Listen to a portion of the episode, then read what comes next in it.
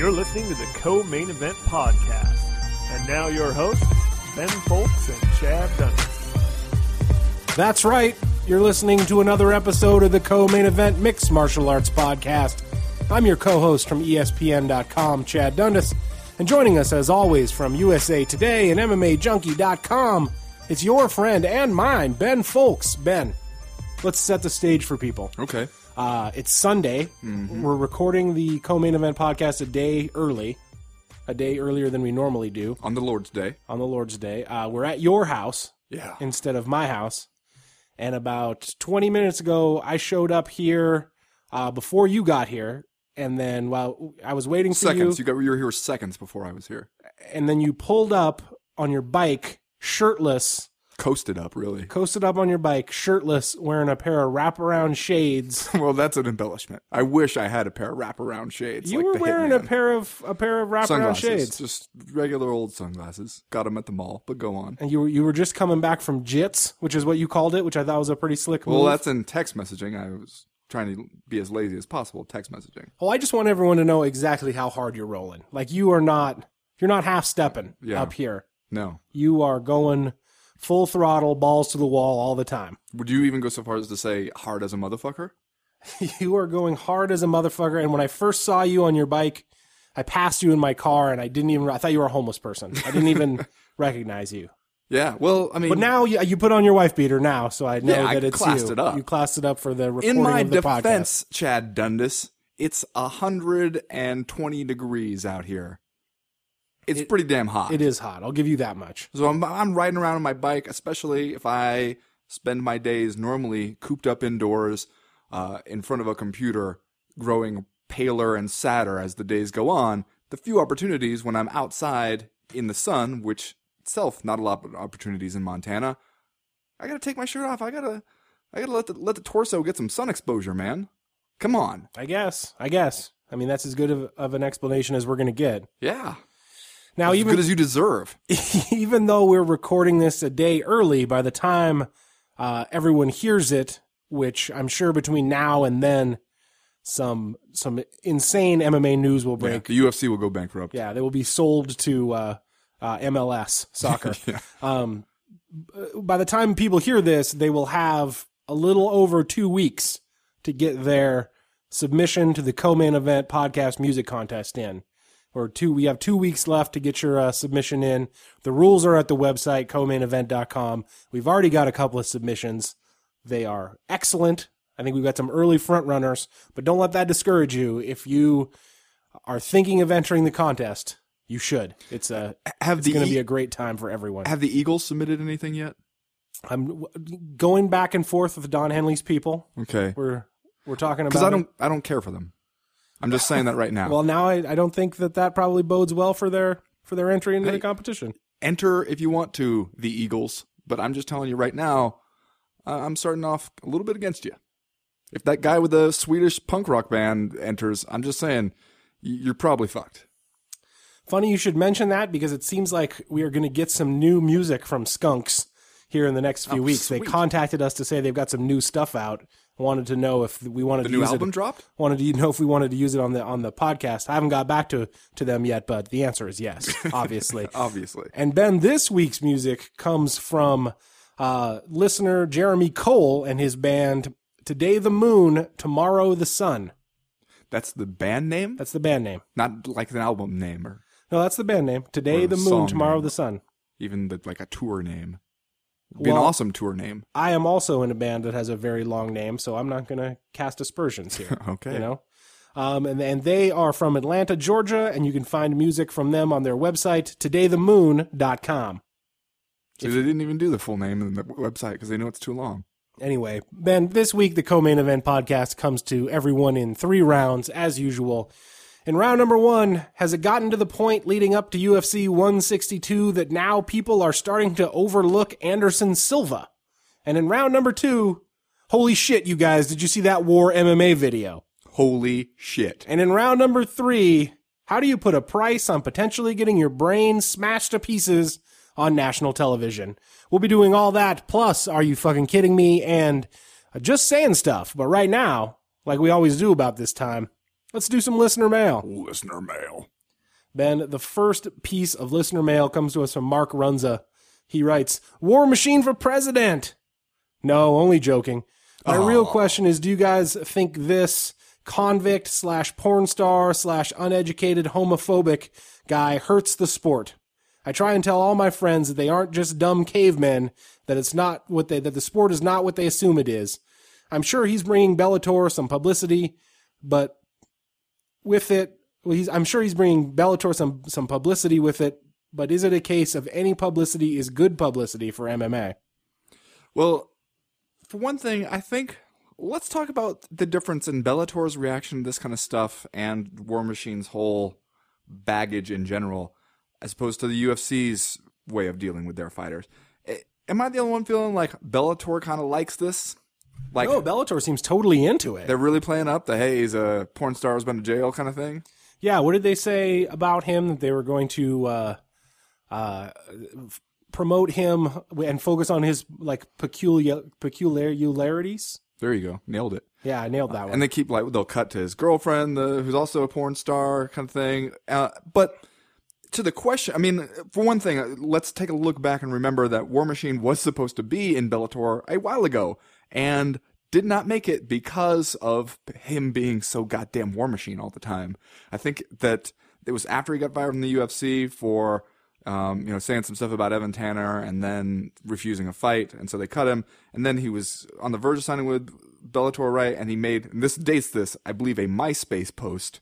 Um, wow. Yeah, about... Uh, you know, fucking Obama, I think, was the the general thesis of it. And then it's like, oh, okay, no, he's not going to be in Bellator after all. And now that they, they got different ownership, now they got him, and they're really playing up the the whole War Machine stuff. I mean, are you into that? Are you you you loving to see uh?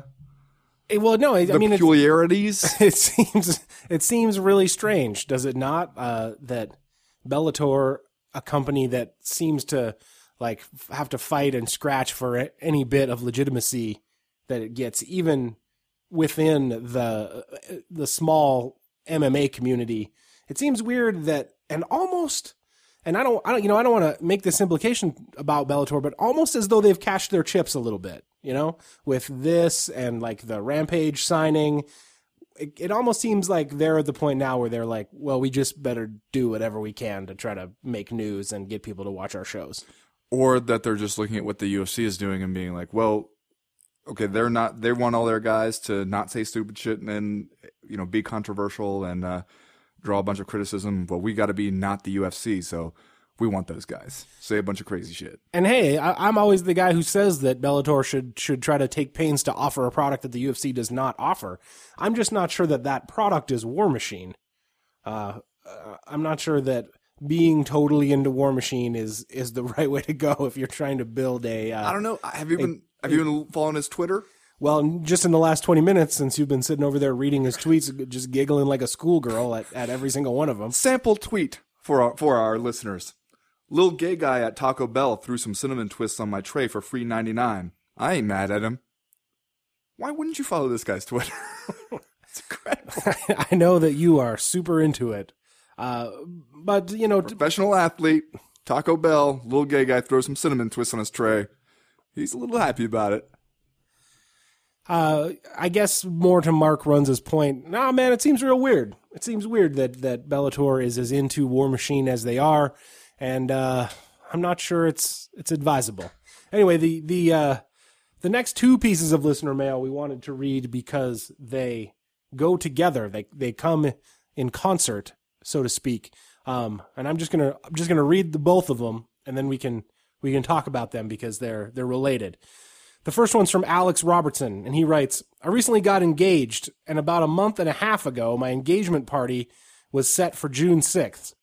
Let me spell it out for you guys. No way in fuck I'm missing Silva versus Weidman. And I sure as hell don't miss Frankie Edgar fights. I can't very well say to the host of this party who is already spending loads of cash on this thing, hey, drop an extra fifty-four ninety-nine on some fights or the groom. So far, my options are hijack a laptop, illegally stream it, and disappear into the bathroom for two sessions of fifteen and twenty-five minutes, or I can just shoot myself. What to do? So we got that. uh, mm-hmm. piece of listener mail. And then we also got this email from Anders Lau, which just says, I'm getting married next Saturday, which happens to be the same night as Silva versus Weidman. As a married man, as married men and well-rounded fight fans, is there a way I can manage both events? I feel like we're kind of stepping into like a, a Dear Abby etiquette role here. Yeah. Which I'm into. I think I can gradually advice, see the podcast becoming only that. Just an only advice, yeah. M M A-related advice, or just we'll go hog wild Doctor Phil style. Yeah. No, we're going to want to be like giving people advice on like baby showers and shit in six months down the road. I, we're going to branch out. This one, I mean, I feel like two different situations. One of the dudes, engagement party. One of the dudes, wedding. Yeah, I, certainly wedding, a bigger deal. Yeah. Right? I mean, engagement party, I feel like... Maybe, you know, you drink some ipecac so you're vomiting everywhere and, you know, you make sure enough people see you just vomiting on stuff and you can skip it and stay home, secretly watch U F C one sixty-two. And wedding, you're going to have to fake your own death, I think.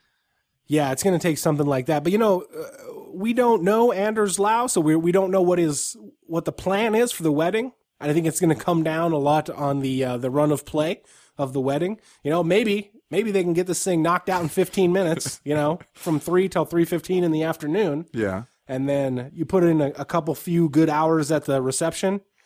You sneak away, you watch U F C one sixty-two, no problem. Now, if it's if it's a more traditional type setting, and uh, but you know, then it depends where you're getting. Like for instance, Chad Dundas.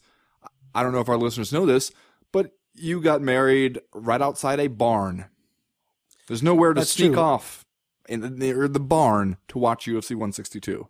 Yeah, but at our wedding, no one wanted to sneak off because it was just so fucking awesome. Everyone was having just such a great time. And you had the good sense to not schedule it on the same day as a big U F C event. Yeah, I see how that could happen, though. You know, especially when you're when you're sitting down and trying to plan your wedding. It's not like they always do a not, big one around the Fourth of July. That's true, but always. If you're not, that's on you. That's like on if, you, Anders Lau. If you're not a professional who's paid to cover the sport. I can see how you wouldn't necessarily cross-reference with the U F C's schedule to uh, to try to schedule your wedding. Well, hey, well, you know, I guess good news for the U F C that people are thinking about how do I get out of my marriage vows in order to watch this event. I mean, that means you got yourself an event really worth seeing when that happens, right?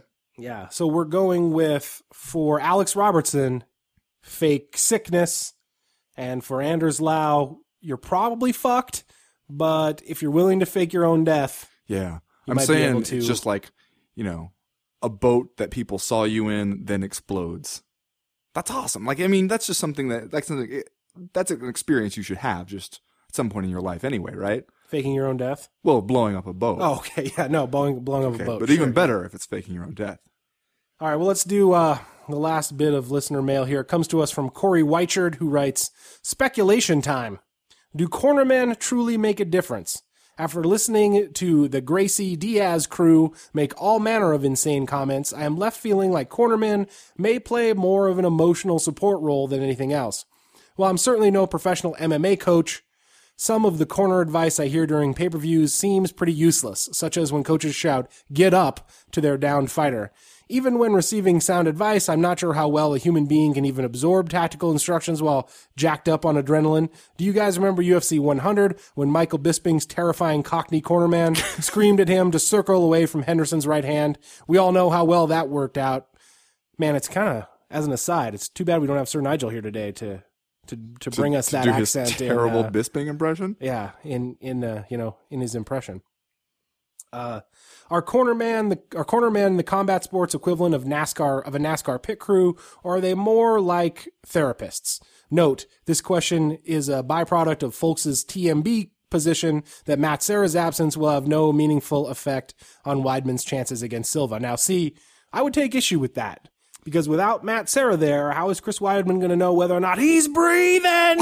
You're breathing, Chris. Remember You've been here breathe. a thousand times. Okay, I think my point in the T M B was at least partially, if you're fighting the greatest fighter on the planet, having the dude in your corner who yells, "Remember to breathe."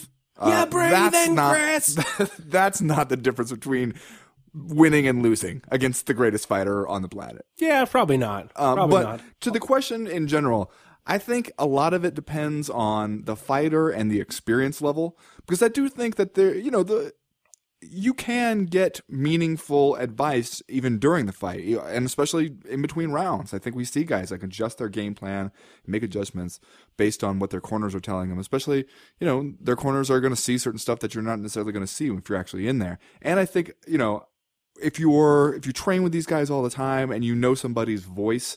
Uh, If they shout out something for you to do, like something, you know, like move your left arm or something, or, you know, attack that leg, you know, it's like you hear their voice and you, you can pick that voice out of all the other noise that's going on if you and that person really know each other really well. So the, the corner can have an effect, but, and the Diaz one, I think, was maybe an extreme example. Yeah. Because, uh, which is still up at the website, by the way. If, if, if you guys didn't catch it when Ben sent it out on his Twitter, it's, it's over at co main event dot com. You can log on and, and check out how preoccupied the Diaz camp is with motherfuckers being all wet and shit. And at one point during the B J Penn fight, Cesar Gracie just shouting, "Fucking Hawaiians."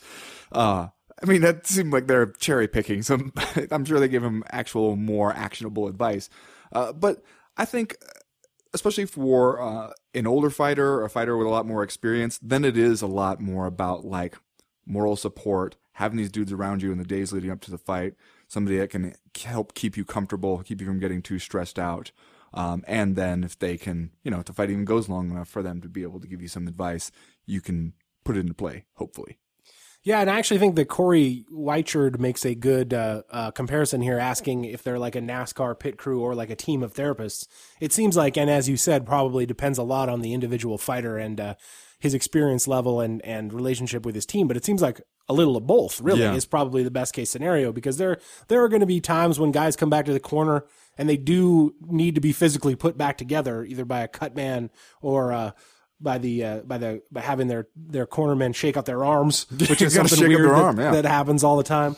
Uh, so there's that, and then, you know, there's always the uh, the mental aspect of the game, either uh, keeping a guy focused and and competing at a high level if he has been, or sort of like maybe building him, him back up a little bit. And I think we've always seen that Greg Jackson is one of the best at that. Uh, he just, no matter what is happening in the fight, he seems to be one hundred percent cool, calm, and collected. Uh, nobody infantilizes their fighters in the corner better than Greg Jackson, uh, which, again, I think actually U F C one hundred, again, when, when Saint-Pierre was fighting, yes. he came back to the corner, and, and Saint-Pierre said that he injured his groin. And Jackson was talking to him. He's like, "Okay, George, well, I don't want to hear about your groin right now. We're just going to go out there and keep fighting. We're just going to keep doing what we're doing." And so, you know, I've always felt like whenever I see Greg Jackson come into a guy's corner and talk like that, I always kind of wish that Greg Jackson could just sort of talk me through my day every yeah. day, uh, which I think would be probably very beneficial. And for all we know, is quite beneficial to uh, fighters when they're when they yeah. have to come back into the corner but, and kind of reset, relax, get their breath back. Yeah, there should be a Greg Jackson app that you can download onto your phone. That's actually probably a million dollar idea. Yeah. I think that I feel like I'd get a lot more use out of that than I would out of the Bruce Buffer app. Which actually sadly exists. Does it really? Yeah. What does that do? What if I download the Bruce Buffer app? What am I what am I gonna get? Uh you and know will like, it need to know my location? It's time. Yeah, it'll probably want to know your location and post as you on Facebook. But hey, you're not doing anything there anyway. No, that's true. Uh, well, that's going to do it for listener mail this week. If you have a question, comment, or concern that you would like to air to the podcast for future episodes, you know how to get a hold of us at this point. Go to the website, co main event dot com, and click the link in the top right-hand corner of the page that says email the podcast. And don't forget that two more weeks for the Co-Main Event Podcast Music Contest. You can email us your submission as an M P three by uh, just emailing that to co main event podcast at gmail dot com. The submission guidelines are also at the website, co main event dot com. Unless you are the Eagles, in which case, fuck you. I'm glad we got that straight. Anyway, uh, we are going to go ahead right now and segue into round number one.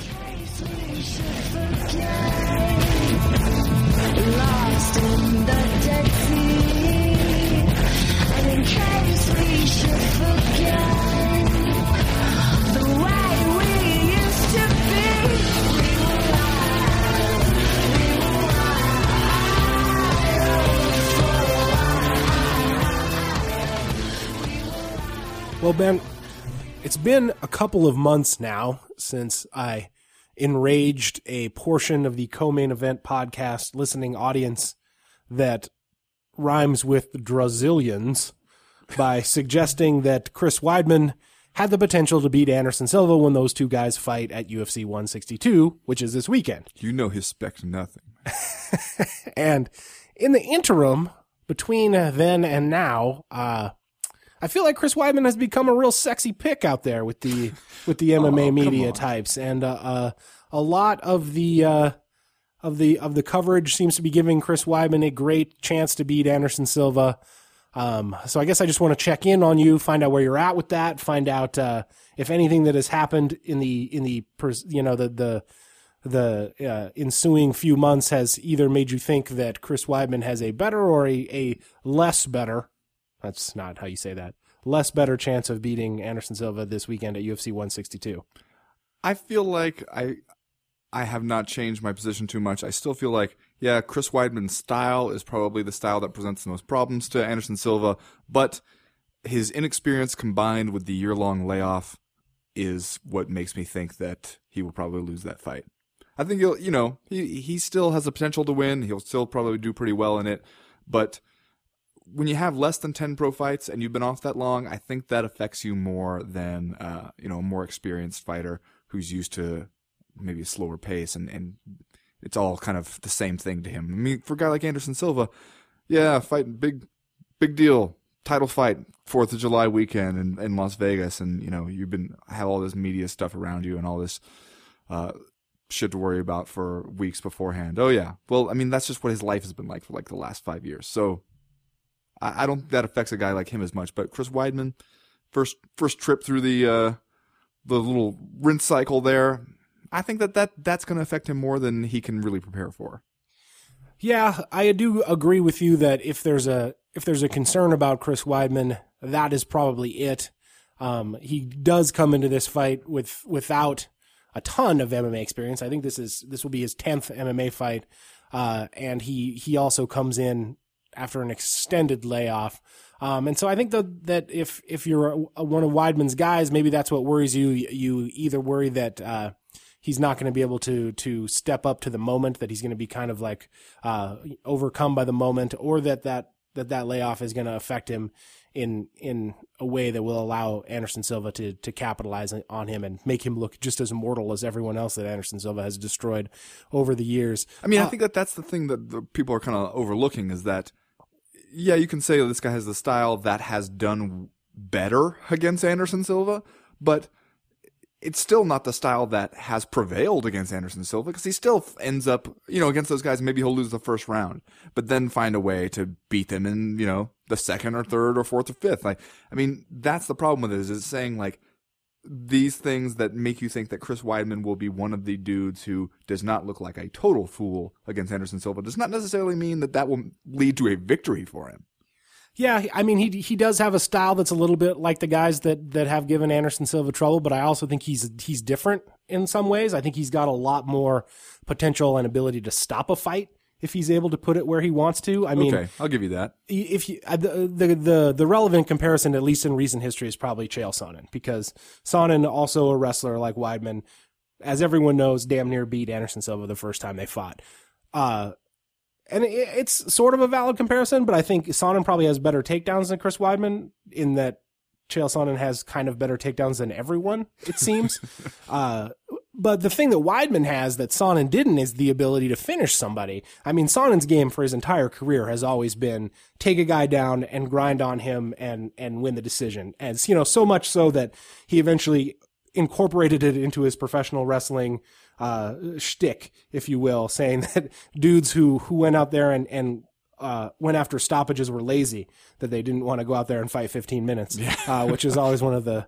One yeah, of the more he wants to go things. Home and see himself on the T V, on the D V R for as long as possible. Yeah, and in fact, Great that's move. that that's always been one of Chael Sonnen's big faults, is that, you know, uh, prior to to his recent loss to Anderson Silva, his his M O his entire career had been that he would take a guy down and be on top of him and then get tapped out from the bottom, because he would never finish anybody. He would just kind of go for decisions. Weidman's not like that. I think he has six stoppages in nine fights. Okay, first but round against stoppages. Who? Like, that's my, I mean, I, I'm not trying to sit here and shoot down Chris Weidman's right, right to be here. I do and think And I'm not that, necessarily trying to, like, really super argue for Chris Weidman. No, he's your guy. But, uh, he's one of my guys now? Yeah. He's right. a, Does he have a nickname? Could I get the website going here? Or am oh, I just going to have to go with chris weidman dot t v? Yeah, that one is kind of weak. What is he, the All-American or something? Doesn't he have that same nickname? Sure, let's go all american dot t v. Oh. That'll work. No, I'm sure we'll, that's available. That's well, that's boring. Yeah, I'm sure that no, is. No, and I hear, but, what, I hear what you're saying about competition, and it will certainly be an enormous step up in competition for Weidman to go from fighting dudes like Tom Lawler and Demian Maia and Mark Munoz to then now fighting Anderson Silva for the middleweight title. On the other hand, like, who would you say in the middleweight division you would fight where you would be like, oh yeah, well, he's fought a dude like Anderson Silva. Yeah. He's fought that kind of competition before. There's nobody. Like, yeah. Everyone comes in at that disadvantage because you're going to fight a fucking alien from the future who's journeyed back in time to teach people how to fight. Yeah, yeah, that is true. Like, that, there is not – I mean, there's no one I would rather see Anderson Silva fight in the middleweight division right now than Chris Weidman. I think that's the most interesting fight out there for him. At the same time, I think, you know, you look at his his finishing record, and it's like the best guy he's finished is Mark Munoz, um, who's good. You know, Mark Munoz, good fighter, tough guy to put away. Uh, but I don't know if that necessarily means that it'll be just because that you can put away a guy like Mark Munoz that you can do the same to Anderson Silva. I mean, maybe you can. Eventually, Anderson Silva has to get old, right? Fucking eventually. It has to happen. One of these nights that Anderson Silva shows up and suddenly realizes he doesn't have it anymore. I mean, I don't know if it'll be now. There's not really been a whole lot of evidence to suggest that, like, he's even heading in that direction. Uh, it has to happen eventually, I suppose, though. Uh, you know, to me, I think you mentioned before, though, how it seems like the perception has maybe shifted, like, towards Chris Weidman. And I wonder if that is more that that feels more interesting to be to talk about. Oh, here's the guy, the young guy coming up, might dethrone the champ, other than just being like, no, the champ's going to win again because he's awesome and he always wins.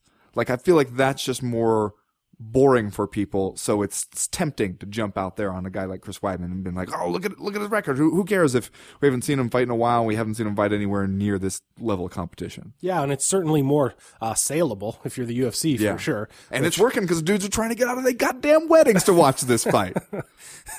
That is true. It, it you know, it, but it seems to me like kind of a weird psychological experience. It must be a weird psychological experience for Chris Weidman, because he is a dude who doesn't have very much experience. He's only got, I think, uh, four or five fights in the U F C, maybe six. I'm not sure. Uh, but no, if only there was some way to know. uh, it, it's got to be a weird experience for the, that dude to, like, get inserted into this title fight and then suddenly have at least the sales pitch for the event be, and this guy could totally win. Like, do you think that that... Uh, I mean, I guess he, I guess if you're a professional M M A fighter, you have to believe you're going to win. But at the same time, like, does the feeling that there is an expectation that he's going to win, or like the the feeling that, oh, this is the guy who's going to dethrone Anderson Silva, do you think that that negatively affects a dude's uh, psychology, a, a guy like Weidman, or like his preparation for the fight, or that he feels way more pressure? Yeah, you know, I don't know if we know enough about Weidman to know how he takes things, like how he works through some of those more complicated psychological issues. I would think if you were, like, in any way a normal person, one of the things that would be so tough about fighting a guy like Anderson Silva is no matter how confident you get yourself and how much, you know, your your team of Matt Serra and Ray Longo are, are shouting in your ear, telling you how you're breathing and you're awesome, like, and how even if you really get to that point where you're super confident, you really believe, I'm going to be the next middleweight champ, this is my time, all that stuff, there's got to be some part of your brain that is willing or ready to go into that fight. And then as soon as Anderson Silva does something awesome, be like, oh, wait, is this how it feels? Is this how all those other dudes felt? Like, is this how it goes that, yeah, he really is this awesome and, I, and I'm just about to find it out? Oh, shit. Like, that, that's got to be some part of your brain that goes in there with it buried in there that, hey, there's a reason that this dude has been the greatest middleweight on the planet for, like, the last seven years. Uh, and... I mean, I think that that, I wouldn't say makes it easier to quit, but does make it so that I can see how guys could beat themselves mentally before the fight starts when, when you're dealing with that. Yeah. And again, like you said, we don't know that much about Chris Weidman, but I guess my sense is it, my sense of it is that he doesn't seem like that kind of a dude. He doesn't seem like the kind of guy who is going to be, you know, overshadowed by the moment, or a guy who's going to, uh, you know, freeze up or anything like that. In a little, he has sort of a, uh, a, a little bit of the same Randy Couture style confidence of these guys who have been in a fucking million wrestling matches, right? uh, where Weidman, I think, was a two-time All-American and and and a placer a couple times at the N C double A uh, uh, tournament. And so a lot of these guys, and I know Couture did this, came into these fights with the mindset of like, well, I've done this seven thousand times before, so it's not really that big of a deal, which always seemed like a weird trick to play on yourself to me because yeah, I, I you know, still no matter like, who you're wrestling, they're not going to punch you their yeah. fist through your face like Anderson Silva. Yeah, and the, the fist the, isn't going to go through the back of your head. And the ability that Anderson Silva has to make you look dumb, I think, uh, might freak some people out, because I think that's when fighters talk about fear and stuff. I don't think many guys who get to that level are, they're not really worried. You know, it's not like the fear of like, oh, I don't want my jaw broken. That would suck. I mean, it would suck. And most of us would fear that. But I don't think they really worry about the physical stuff. So they don't want to embarrass themselves. They don't want to go out there and, you know, everybody's watching. It's your big moment. And you end up looking stupid and people, you know, are making photoshops of you the next day. There, that scares people way more than the physical stuff. And Anderson Silva has that ability to do that. He's done it to so many people. I think that that plays more of a role. And then, you know, a guy like Georges Saint-Pierre, if he beats you, he just kind of dominates you the whole way through. Uh, and it's, you know, there's not a reason to be that, that, that same dread of just being made uh, a fool out of on this huge stage. And especially, one thing not to be awed by the moment on conference calls and stuff like that. You hit Las Vegas and Fourth of July weekend. You're, you know, doing all these interviews all the time. It helps to have gone through that before, I think. Yeah, and even if you're not awed by the moment, it might, at the end of the day, turn out that Anderson Silva is just a thousand times better than you because he's from the future. That's right. But and one of the things about Anderson Silva, just to piggyback on what you just said about how he can make you look dumb, it's not only that he can make you look dumb, and and I feel like this is an, an aspect of Anderson Silva's personality that is overlooked a lot. Uh, it's not that that he can make you look dumb; it's that that dude has rabbit ears a little bit. You know what I mean? Like, he's going to show up at the conference call and the press conference and say all the right things, uh, or at least Ed Soares is going to say all the right things for him, but. Uh, He he's going to clown you if he feels like he can and that you deserve it. Like he he might clown you even if you ha- haven't done anything to deserve it. Yeah, but I'm that's I like mean Demian Maia, what did he do? He didn't really well, do those, anything. Those dudes had beef, right? Some sort of Brazilian beef that no one else understood, e- including Demian Maia. Right. Anderson Silva is a dude who is really really uh kind of touchy and susceptible to this, to the pre-fight hype. Like, uh, the second time he fought Chael Sonnen, you could tell that he wanted to just clown the dude. And when he fought, uh, uh, well, Stephan Bonnar, that, that was just a, an unbelievable clown session from yeah, start to finish. Just, just put on a little show for the, for the folks at home. I think Anderson Silva is a dude that, that if he feels like he's been disrespected in some way leading up to the fight, that he is actually going to do some futuristic shit that makes you just look foolish. And he also seems like he might interpret as a sign of disrespect the fact that you accepted the fight. Well, there is that. Uh, all right, well, let's do uh, Are You Fucking Kidding Me? And then we will move on to round number two. Ben, uh, what's your Are You Fucking Kidding Me for this week? My Are You Fucking Kidding Me goes out to the, the George Zimmerman trial, the dude on trial in Florida for shooting Trayvon Topical. Martin. Current events. All yeah. right. Well, I don't know, Chad, if you noticed this week, but uh, it came up trying in an, a witness's attempt to describe the fight that he saw between Trayvon Martin and George Zimmerman. Uh, right before George Zimmerman shot the dude, uh, and he described it as uh, an M M A style fight and with ground and pound, and there was a lot of talk about those terms. Uh, my Are You Fucking Kidding Me goes out to them because. Dude, what you're describing is just what a fight looks like. That's kind of the whole point of M M A, right? Was that we stripped away a lot of the rules in from other combat sports to see what real fights look like. It's not as if just because dudes are doing that, that means that they are somehow more adept at fighting or more dangerous, or you should shoot them because, holy God, they're going to kill you. It's like if you saw two dudes punching each other in the parking lot of a bar at two a.m. and you'd be like, man, there's a couple of boxers. There's a boxing match going on. A, a bout, a boxing bout right here in the in the bar or the parking lot. No, it's just a couple dudes fighting. That's all it is. Fucking kidding me with this bullshit? Are you fucking kidding me? Like I like I always do, I just hope that every time Nancy Grace says ground and pound on H L N that she's got to scratch a check to Mark Coleman for like six cents he or could, something like that. He could use that. He could use that money. Yeah, I know he could. Yeah. yeah. Too bad he didn't make that a registered trademark or whatever. Also, I feel like George Zimmerman's Coleman index is probably pretty high or low. We never figured out. How no, we never did. But, hey, I mean, if Mark Coleman had a gun that he could pull out whenever he started losing a fight, that, hey, he might have been the greatest of all time. Why are you fucking kidding me this week? It's it's it, it's also topical, and it plays into the topic of this round, and that's, dear God, did you see the pictures that Mark Munoz put up of how fat he got after yeah, losing to Chris Weidman, yeah. and now has gotten himself back in shape uh, and claims to be in the best shape of his life, uh, oddly enough, heading into a fight or whatever. No, that never happens. Uh, so... Uh, And it's not even negative. It's just like when I saw the picture of fat Mark Munoz looking like me with his shirt off, I was like, are you fucking kidding me, dude? Fucking kidding me? I need whatever it is that Mark Munoz had that got him down to his current shape. And I believe that is heart and desire. He did look fat, though. Anyway, are you fucking kidding me? Fucking kidding me, Mark Munoz. All right, we're going to go on to round number two right now.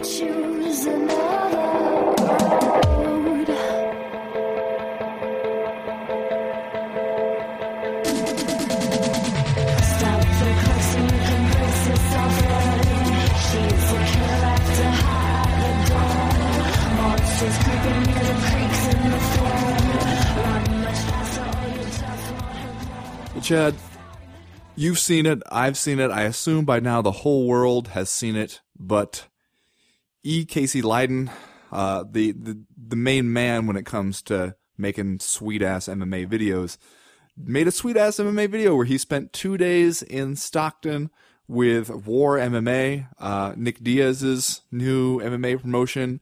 And holy shit, that video is awesome. It... might be the single greatest M M A video of all time. Yeah, that's what I decided. Because I, I felt like around the point when uh, Nick Diaz, the guy running the promotion, and, and at some point rumored to be Nick Diaz's legal counsel, Jonathan Tweedale, uh, when he locks his keys in the car, you're like, okay, that's funny. When they go get a Psy, some Teenage Mutant Ninja Turtle shit to try and open it up and get the keys out, then it's something you've never seen before. Around the time when he's swearing into the phone and a dude is bench pressing in the house, shirtless, right, right, right in the back, or what I call Ben Folk style. I think that's where you're like, awesome. I feel like especially just the glimpse it gives us into Nick Diaz's world. Uh, this is an important video in the field of Nick Diaz studies. Oh yeah, yes, maybe it's the a most seminal video. It's a landmark accomplishment. Uh, as you said at the top, Casey Leydon, best in the business, yeah, and. That is front and center. When it center. comes to shooting and editing, I mean, people hire teams of people to do what he does. Yeah, that that's front and center throughout this video. It's funny because I feel like maybe on last week's podcast or maybe the week before, we just got done saying War M M A strikes us as a regional promotion. Probably no reason to really talk about it.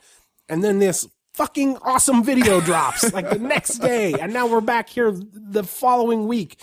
And it's just, well, we can't not talk about it. It's too awesome. Yeah. We have to talk about it. And actually, I want to say this before we go on, because I owe you a debt of thanks here, because when the video first came out, I sat down and I tried to watch it. And as so often happens with me when M M A people are uh, portrayed on video, I got too embarrassed uh, and had to turn it off. So I actually turned it off after like the first three minutes. Big and mistake. Then a few hours later, you emailed me and you were like, have you fucking seen this? And I was like, all right, well, I'll give this thing a, a second look. And holy shit, am I glad that I did, because it is amazing. Yeah. And I assume everyone who's listening to this podcast has seen it, but if you have not, run over to M M A fighting dot com immediately and watch it, because it's outstanding. Well, and the thing is, too, that, like, for one thing, it shifted my Uh, thinking on War M M A, because I remember we talked about, okay, hey, it's a regional promotion, it kind of looks like it, uh, some, you know, based on what we saw afterwards, it's like, yeah, it's like any number of regional local promotions that get local guys to fight, uh, and uh, can pull off a halfway decent product that, you know, sure, that could be on Access T V, whatever. Um, after seeing all the stuff from behind the scenes and seeing the people who are responsible for putting it together, I'm way more impressed with it. I'm way more impressed well, yeah, with the final product. Like I can't believe miracle that it happened. Yeah, right? I can't believe it happened. Seriously, they like if I hadn't known the outcome already, by the time like I saw the video, I would have been ready to assume that they would have never gotten past that weigh-in at the Buffalo Wild Wings. That didn't even look like it was going to happen, man. And honestly, there's so many highlights in the video that it's hard to even uh, put them in order. Although we should say uh, Nick Diaz's house looks like they staged it. Like they had a professional Hollywood set designer come in and create what you would imagine Nick Diaz's house would look like, complete with throwing knives, target, and bench press. The heavy bag. Heavy bag in yeah. the front room. Just seeing the house, I think, really helps us in the field of Nick Diaz studies, uh, like checking off the list of like things that we wonder whether Nick Diaz gave a fuck about. Like, you know, furniture? Nope. You know, like... living room layout and, and decor? Nope. You know, you can just kind of go down and, you know, not pissing off your neighbors by having your friends over smoking weed and yelling and breaking into each other's cars out in front of your house during the middle of the day? Nope. You know, you can just, it's so enlightening. And it also makes me, though, feel like the chances are greater that Nick Diaz eventually runs out of money and has to go back to fighting. I already assumed that was going to happen. Now I'm almost sure it ha- will after seeing that this is what's going on with his life. Yeah, no, absolutely. Uh, there's a lot of scenes in this video that scholars of uh, Diazian studies for years to come are going to be freezing the video and being like, what's that? Enhance that. Zoom in on. Is that a, dear God, is that a throwing knives target? It's a, it's amazing. Uh, one of my personal favorite performances in the video hits very close to home for me. The local reporter from the Stockton Record. Uh, whose name escapes me at the moment, but uh, he's almost the star of the video because he comes to the weigh-in at Buffalo Wild Wings clearly just to talk to Nick Diaz so he can uh, uh, write a Sunday column or something about War M M A and Nick Diaz's uh, attempts to transition into the world of promoting. And of Scott course, Linnesberg. Scott Linnesberg. Linnesberg. Linesberg. Something. Linesberg. So... obviously, this guy goes to the weigh-in and Nick Diaz is not there, and then gets into a uh, a war of words, I guess, with Jonathan Tweedale, the the the guy who's who's uh, pretty much running the show behind the scenes at War M M A. Which, dear God, I don't even know you don't, you don't how really, a human being does that. You like, don't even run things behind the scenes at War M M A. You grab on and, and you, you hold, hang on for yeah. dear life. Uh, so the, the, and of course the, Nick Diaz is not there. So the local reporter gets into it with Jonathan Tweedale, and, uh, Jonathan Tweedale is trying to do the promoter thing where he's saying, you don't, you don't need to talk to Nick Diaz. The stars of the show are here. The stars of the show are the fighters. And to his credit, Scott Linesdale from the Linesberg, Linesberg from the Stockton Record doesn't back down. And he says, essentially, you assholes sent out a press release today saying that Nick Diaz was going to be here. Yeah. You're selling this thing based on Nick Diaz and you don't have him here. And then of course we get to see after the event has gone down that Scott Linesberg does in fact get to interview Nick Diaz and, I assume writes a glowing column for the Stockton Record about War M M A. And that's the kind of uh, storytelling, circular storytelling you get with a Casey Leydon video where he doesn't leave you hanging about Scott Linesberg. You find out later that he did get to interview Nate, Nick Diaz and everything worked out. I don't know about worked out, but yeah, something something happened there at the end. You know, also, though, in that video, we – I don't get the sense that – even before this video came out and became a viral sensation among the M M A community, that Nick Diaz was really, really planning on doing another show. Now, after this, first of all, I wonder how Nick Diaz is going to take it. Uh, and I, now, you know, you wonder, like, is he seeing something like that and thinking, like, well, that, that went awesome. That was totally awesome. We we came off as a bunch of badasses right there. Look at that dude smoking weed. That was awesome. Like, it's impossible to know, and again, it, it plunges us into this world where where you have to try to figure out, like, for starters, how they envisioned this in their minds, how they thought this was going to go, inviting a videographer, a reporter behind the scenes at an event, something that the U F C, by the way, would never fucking do in a million years. Not that dudes would be bench pressing and smoking weed while Dana White was on the on the laptop trying to figure out who was attacking the stream. That'd uh, be awesome, though. But but for this reason, that there's probably a lot of fucking chaos going on behind the scenes, and they don't want people to see that shit. So number one, you invite a reporter behind the scenes into your camp to, to, to film this stuff that probably should not be disseminated to the public. Number two, when the videographer is there hanging out with you, you allow a bunch of dudes to smoke weed out of giant bongs and lift weights with their shirts off in front of the reporter. That's awesome. And third, since we know that this is the Nick Diaz camp, we can say with without pause and without any question that this camp probably lacks the uh, clarity to figure out who they should be mad at about this. Like, you know, if they don't, if they felt like they weren't portrayed in a flattering way, like, who's to blame? The reporter or the dude with his shirt off who was lifting weights and smoking weed and flipping off the camera?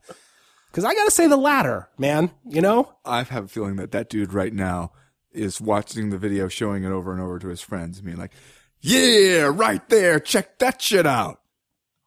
That's what I think is more likely happening. But hey, I'm just glad that they did allow the camera in there in the first place, because uh, that that was the most entertaining twenty-minute video uh, I've seen in a long time. Once again, just underscores the fact that we are still knee deep in the golden age of mixed martial arts coverage, where these guys have enough money to do shit like this, but they don't have anyone to tell them that it's not a good idea to let a videographer follow your insane posse of dudes who are somehow going to pull off an M M A show. But they do it. Around they pull for it two off. days. They pull it off. It's incredible. It did happen. And, and, and I think that, that, And the the the fights that the the fight footage in that is actually really good too. Yeah, very well done.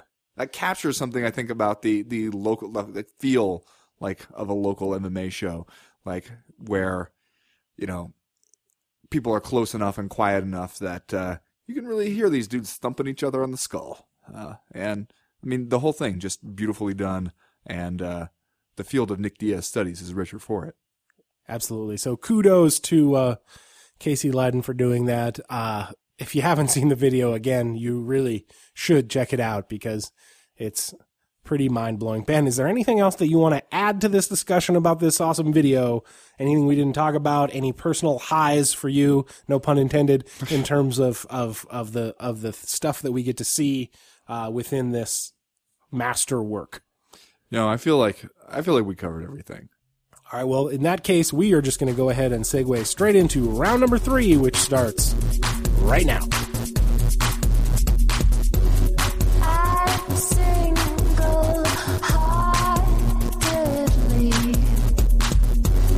want for you to want for me. I wait so well, Ben, the issue of fighter pay in the U F C was back in the news in a big way this week. We had multiple fighters, uh, both past and present, uh, making statements about co- compensation rates in the U F C. We saw uh, Tim Kennedy issue what appeared to be some harsh statements and then immediately issue an apology moments later. We saw uh, Nate Quarry uh, give an interview where he was, uh, uh, I thought, pretty respectful but also critical of how the U F C compensates its athletes, and, and, and even put forth some ideas about how to make it better. Uh, we saw War Machine, uh, attempt to craft an argument of some kind about fighter salaries, but really just kind of went off on a, another homophobic rant, which is sort of like his default setting, I yeah. think, at this he, point. He had to get down to Taco Bell. Uh, I know that, uh, that you authored, uh, one of your famous think pieces over on, uh, on M M A Junkie. Really, that's what we're doing now? We switched to think pieces? uh, so I just, what's your what's your take on this? What's what's going on with all of this hubbub about fighter pay? Well, you know, it's one of those things where when, like, M M A is a different from a lot of pro sports in that you never hear anybody really talking about, like, these overpaid M M A fighters. Like, that just doesn't happen. And that's something that exists in, like, all other sports where it's like, oh, these guys with these bloated salaries, and that's that's not happening in M M A. The guys who are doing, you know, there's a few guys at the top who are doing really well, and even they are not approaching like that Floyd Mayweather kind of crazy money for doing their sport. So, I mean, obviously, I think M M A fighters deserve to be paid better, especially what we ask of them uh, and the complete lack of security that they have. I think the question is, like, how do they get it, and like to what extent is it an obligation on the U F C's part to to go in there and fix that on its own? Yeah, and uh, you know, you brought up a good point that that uh, you, you see very few people uh, saying that M M A fighters are overpaid, and yet it still is a contentious issue within the fan base, it seems like, and just an issue where you're never going to get one hundred percent of the people to agree that professional athletes ought to get paid more for whatever reason. And I don't know if that is just kind of a, a carryover stigma from the fact that these baseball players are getting twenty-seven million dollars a year, or or that, uh, you know. I think no one likes to hear you complain about money. Yeah, that's probably that's probably the case. It just seems strange to me, at least, that there is a healthy percentage, or seemingly a healthy percentage, of M M A fans that that comes down on the side of the issue that, well, no one is holding a gun to these guys' head and making them go out there and fight. You know, they signed the contract, they ought to live up to it. You know, bas- essentially, like, and for the most part, guys are. Yeah, and that's say, the thing, living is I, up to it. I, I think that there. You can say that, you know, you think that the situation needs to get better for everybody, uh, but that doesn't necessarily mean that you're saying, like, screw this, I'm out of here, I'm not uh, agreeing to abide by the terms of this contract because I feel like it's unfair to me. Uh, I mean, I do think it's hard for guys who are still in the U F C to be able to find a way to make that point um, without then the U F C turn around and coming down on them, and then they have to issue a Facebook apology a couple days later. You know, there's got to be a way, like, to have that conversation without it just turning into, like, you know, an inflammatory, headline-grabbing thing um, that then doesn't really advance the topic at all. You know, and I feel like with M M A fighters, especially, it's it's one of those things where it's easy to, like, it's a cutthroat sport to begin with, right? It's easy to just make that claim, like, hey, if you're not the best, then get out of the sport. If you're the best, then you'll make a bunch of money. Well, yeah, I mean, that doesn't really exist in other sports, and you need you, those other guys around. You need those guys, right? You yeah. need guys who aren't the best. And when you're making money off of them, then they deserve some of that money. I mean, that's just kind of how that works. I also feel like, though, that some sometimes with fighters, when we hear them make the case for it, like when Tim Kennedy made the case and he was like trying to break down, okay, well, this is what I'm going to get, but then I have to spend money on all these other things, and it's like, and he included nutrition in the list of, like, things that he has to spend money on. It's like, okay, so eating. Like, that's, I mean, that's kind of what we all, that's not a new problem. Right, I mean, I understand yeah, no, he has to eat better. We all eat, but, and than we I think, do, but it's like, I can't complain about, like, I got to pay for my food out of my own pocket, man. Right. Like, that doesn't, that's kind of the situation for most people. Like, so it, and they were like, oh, you know, gym fees and, and management fees and, and coaches and sparring partners and all that stuff. And it's like, well, yeah, well, I mean, that's all stuff, like, to some extent or another that you have to do as an M M A fighter. Um, but, like, those are costs for you, the individual, to think about. It's not like because you have to, you know, you feel like you got to have free range chicken breasts that that then necessarily makes it like a moral obligation for the U F C to pay you more. Yeah, it does seem a little bit like a wrong, though, when guys like John Cholish, who admittedly was never a big time star in the U F C or even A, a, a contributor really in his weight class, but it, it always strikes me as as you know, kind of a slap in the face about the state of the sport when he comes out and says stuff like, uh, you know, when I if I get paid five thousand dollars for this fight, I end up losing money on it. Which, and I don't mean slap in the face like John Cholish shouldn't have said that. It's a slap in the face for me to hear that. It always kind of wakes me up and say and and and you know, forces me to confront the issue. Like, wait a second, that's. That's where we're at here, that these guys yeah. who are on these these uh, these lower tier fights with the which the U F C is still, you know, using as content and still assumedly making money off of, even if those guys aren't draws to speak of. That's certainly not the the only metric by which to judge their value. And uh, and so it's always kind of a rude awakening or, or a wake up call, I guess you'd say, to hear guys like John Cholish talk about how they, you know, they end up having these six week fight camps and, and then they fight. And even if they win, they still end up losing money. That just seems like a terrible proposition. Yeah. Well, and, you know, guys like, like Cole Conrad, who was doing well in his M M A career and then decided it'd be better to quit and go get a job.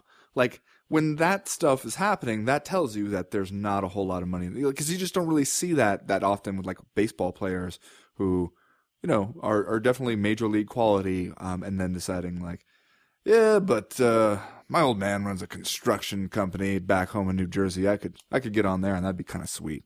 Like, when that's a, a legitimate position where the guys have to consider, is this better than getting a job? Then that's a completely different like level of pro athlete. And yet the U F C in all the other ways, like it's on Fox and, and what it tells us about itself, I mean, acts like a major sport, right? So can you really do that? Like if you're going to be a major sport and you have these guys, even the guys who are doing really well and are making well below what would be, you know, the minimum in like Major League Baseball or the N F L or something. I mean, how long can is, is that dichotomy sustainable? Yeah, and the, one of the weirder things I think about this topic is that it's always been sort of a hot button topic for the U F C. Uh, for starters, it's a hard topic to report on, really, because there are so few willing sources, obviously, of guys who are still involved in the in the promotion. And I think anytime you talk to a guy who is a, a former fighter, it always comes off a little bit like he has an axe to grind. Uh, but it, it's a difficult issue to report on because the U F C's, or so much about the U F C's finances is not public. So yeah. much of it is private. We really have no idea how much they're taking home, you know, at the end of the day, how much the, the, the owners of the company are putting in their pockets as, as compared to the percentage of, of revenue that they're paying out to the athletes. We really don't know uh, what it is. And that makes it a difficult issue to discuss. One and of the they things, want it that way. They right. usually keep it that way. Sure. And, and, and because of that, I think it's always very strange whenever this kind of news comes out, because the U F C always reacts really, really strongly to it, and really uh, they kind of pop off about it. I remember the the E S P N Outside the Line story, which was a story that probably wasn't flawlessly done, uh, to be honest with you, but at the same time, the response that it evoked from the U F C was just weird, that the U F C freaked out so much and like produced their own like ten minute response video where dudes like Forrest Griffin talked about how sweet it was to work for the U F C and how much money they made. And like, whenever you respond that kind of stringently to something, it always makes me seem like, all right, well, we're on the right path here. Yeah. You know what I mean? Like if they just, if they kind of played it cool, it would be better for them, because they always kind of go off to such an extent that you think like, well, this kind of makes it yeah, look like no, the, like they got caught doing something. It's like if I come over to your house, like when you're having a party, right? And I'm like, oh, man, I didn't even realize you had a basement down there. It's always like closed up and stuff. And you're like, well, hey, what a man does in his basement is his own private business. I don't see any reason why you need to talk about what goes on down in a man's basement. He, if you want to keep that locked, that means nobody should even be, you know, thinking or looking at it. Like, and then you're like, okay, well, that eventually makes it seem like you got a couple girls chained up down there. Eventually, I got to break into his basement and see what Chad is doing down there. Uh, you know, it is that that kind of thing. And also, I think it's hard for the fighters to approach, because, you know, you don't want to be, you don't want to come off as a guy who is whining about money, because again, yeah, hey, if it was that bad, you could go do something else. Um, but at the same time, like, you think about what they go through and, and you know how difficult that sport is and how short amount of time most guys can do it for. And it's like, do we want to have like the really good athletes, the really like the, the people who could really do something in the sport and, you know, who also have options to do shit in other sports? Do we want them to consider M M A like as a viable option? Or do we want to just take the, the like, hey, as long as it's two dudes in gloves hitting each other in the face, we can pay just about anybody to do that. I mean, I think we want higher quality. Like we want better fights. And I think there's a lot of guys who, you know, if we had the ability to like even compete in M M A with the other major sports as, as far as, you know, what it will do to your body and what you will get in return if you're really good at it. Like right now, it's not even close. Like if you could play linebacker in the N F L or you could be a U F C champion, I mean, even a middling linebacker in the N F L, that seems like financially a better deal for you. Yeah. And I know that guys don't want to make it seem like they're whining, but to me, it doesn't come off as whining if, you know, the, the latest reports that we heard are, are that one of the guys who owns the company is worth one hundred fifty million dollars and John Cholish is losing money participating in the U F C. That's, that doesn't come off to me as, as whining. That just seems like a, a wrong that exists. Like yeah. if you're, if you're a professional athlete, you shouldn't, you shouldn't come out, you know, losing money. Unless it's by your own, unless it's because you bought a Jesus piece, you know, and, yeah. and the Bentley. Or you stayed up all night uh, playing blackjack in a Vegas casino, which one of the other owners of the company does. Uh, anyway, I guess, you know, that this is a conversation that is probably going to go on into the future. I don't know if there's a thing that, that can really uh, be done to to uh, put it right, except for maybe a, like a one hundred eighty degree about face on the U F C's part in terms of what it's willing to invest uh, in its athletes. And again, we don't know anything about their financials. Maybe they're paying these guys as much as they possibly can. You know, I don't think that's the case, but I, I do think like that this kind of gradual pressure, like, you know, people always say like, oh, it's going to take one of the big guys. I mean, if there was going to be like some kind of rising of fighters, like in, in forming some kind of union, then yeah, it would take somebody from way up there on the top, somebody who doesn't need it to get it going.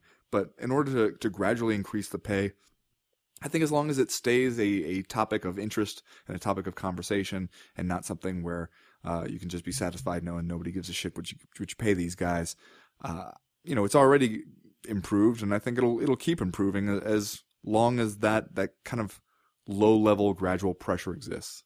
Yeah, we need more smart guys to talk about it, to be honest with you. We need more guys like John Cholish. We need more guys like Tim Kennedy. We need more guys like Nate Quarry to Although to, I, to talk about it. And, uh, you know, uh, preferably not immediately withdraw their statements and issue an apology after it's done. And the thing, too, is in Tim Kennedy's statement, the thing I have to take issue with is when he claims that his comments were taken out of context, oh, which no, seems like just a thing that ridiculous. Everybody throws in now, like when trying to backtrack on something they said. Is that, like, even... They they don't even think about what that means anymore. That right? No, it's the first context. vestige of like a scoundrel or like a guy who's trying to cover his ass. It just there there's you, you there's no possible way he was that all of that was taken out of context. He wasn't that even asked is... a question about fighter pay, and he went off on fighter pay. Like that was the context. You don't get to be like, well, you got baited into it or something. I mean, we can hear what the context was, man. Come on. Yeah, no, people are all, it, it it always makes me laugh whenever I see somebody say that they were taken out of context, because it's just something that sources say because no one really knows what it means exactly, you know, like, especially when, when, when you, you have a big, you know, not, and not necessarily Tim Kennedy's case, but like, uh, we always see it like guys say they were taken out of context when it's like, they're quoted as like complete paragraphs. Yeah, like saying, and then later they're like, "Oh, I was taken out of context." And it's like, what could the context possibly have been? Did you say "psych" after you were done with yeah. it? Like what? Or did you before they the quote started? You had told the reporter, "I don't personally believe any of what I'm about to say," and then said it, and they didn't. They just cut it off there or something. Yeah, no, that's that's just not how it works. But also, you're right. We do need uh, some guys capable of making a nuanced point when they talk about this. Which, when you say that, I hear. Not War Machine. No, probably Maybe not, not War Machine. Machine. He's probably not the guy you want to elect as the president of your uh, workers' union. Uh, all right, well, let's do uh, Just Saying Stuff, and then we will get out of here. Ben, this week my Just Saying Stuff is it's a bit of a sad one. It's been a, a sad day today uh, in the mixed martial arts world. Uh, we lost one of the greats, um, one of the guys that we all thought would just be around forever, and maybe we took him for granted. A lot of times that we would always have this this pillar of the community to uh, to to hang our hat on. I don't know where this could possibly be going. Unfortunately, Ben, I, I hate to break it to you this way, but Gilbert Ivel retired from mixed martial arts today. Oh, no. Not Gilbert. So, for the last time. Why he always getting fucked, man? Gilbert. Gilbert. We can never do it again, brother. We could never do it again. That's probably better for everyone. I'm just saying. Just saying. Jed, my Just Saying Stuff, uh, this one came via a tip from you. Huh. You sent me a particularly humorous, uh, not though probably intended that way, uh, tweet from uh, Arianny Celeste, U F C Octagon Girl, Arianny Celeste Benchamal Lopez Concepcion. Uh, and it led me down a rabbit hole to her personal website, which has a blog on it, Chad. No, get out of town. A blog, uh, mostly devoted to uh, ways that you can uh, stay healthy and sexy. Um, That's amazing. Which I know is important to you. That is. Uh, and before you, let me just interject that the I looked, after you told me about this, I looked and looked at uh, Arianny's tips for staying in shape, and I'm just going to, just to give you a taste of what's going on over at the website, the number two tip for how to stay in shape is to work out regularly. That is important. That's what keeps the readers coming back for more. Yeah, we'll see. And that's kind of where I'm going with my Just Saying Stuff. Um, you know, I'm not saying that, uh, that Arianny Celeste shouldn't have a blog on her website or that it even should be focused on other than basically that what seems to be the same article over and over again. I'm just saying that once I actually started to look at it, it seems updated more regularly and not horribly than most fighter websites I have Ouch, seen. Whoa. I'm just saying. Just saying. I mean, they actually have stuff they would want to keep you apprised of on their website. Arianny just got like workout regularly tips, and it's she's still a little more active on there. Got her shit together a little bit. Just saying. Just saying. Anyway, that is going to do it for the Co-Main Event podcast this week. We'll be back next week breaking down all the crazy shit that happens at U F C one sixty-two. Uh, as for right now, though, we're done. We're through. We're out. Another tip uh, from that website? Yeah. Juice as much as you can.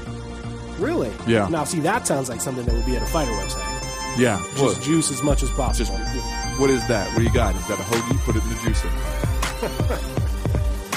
You know, Ben, some watermelon. Let's hey, pour some Sunny D over in the juicer. It's important in this